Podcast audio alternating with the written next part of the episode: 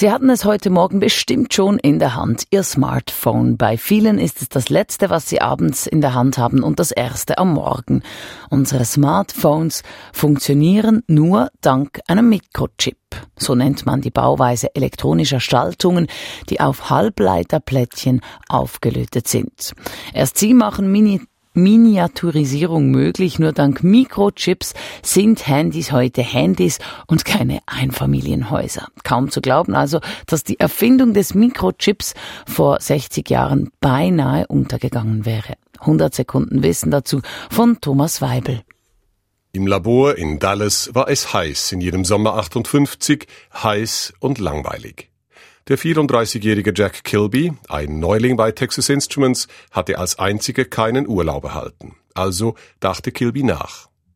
Elektronische Erfindungen, stellte er fest, bestanden aus immer mehr Widerständen, Dioden, Transistoren, deren Zusammenlöten immer schwieriger wurde. Es müsste doch möglich sein, schrieb Kilby in sein Labortagebuch, Elektronik als integrierte Schaltung zu fertigen. Quasi in einem Stück statt aus Dutzenden von Bauteilen.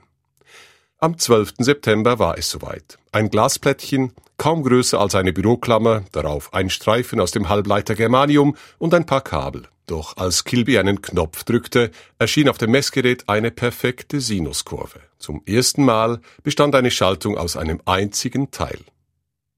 Die Kollegen und der oberste Chef waren beeindruckt. Bloß nicht beeindruckt genug. Zwar wurde die bahnbrechende Erfindung patentiert, aber außer Staunen unter Fachleuten bewirkte Kilbys erster Mikrochip nichts. Selbst als Kilby 1967 den ersten selbstgebauten Taschenrechner Caltech präsentierte, groß und schwer wie ein Ziegelstein, der 12-stellige Zahlen berechnete und das Ergebnis auf Thermopapier druckte, geschah nichts. Immerhin erklärte sich Texas Instruments bereit, die japanische Firma Canon den Rechner in Serie bauen zu lassen. Und dann ging auf einmal alles ganz schnell. Taschenrechner, immer kleinere Taschenrechner, Computer, Smartphone. Kilbys Physiklabor von damals ist heute eine Gedenkstätte der Technik. Und Kilby selbst erhielt im Jahr 2000, 5 Jahre vor seinem Tod, den Nobelpreis. 100 Sekunden Wissen.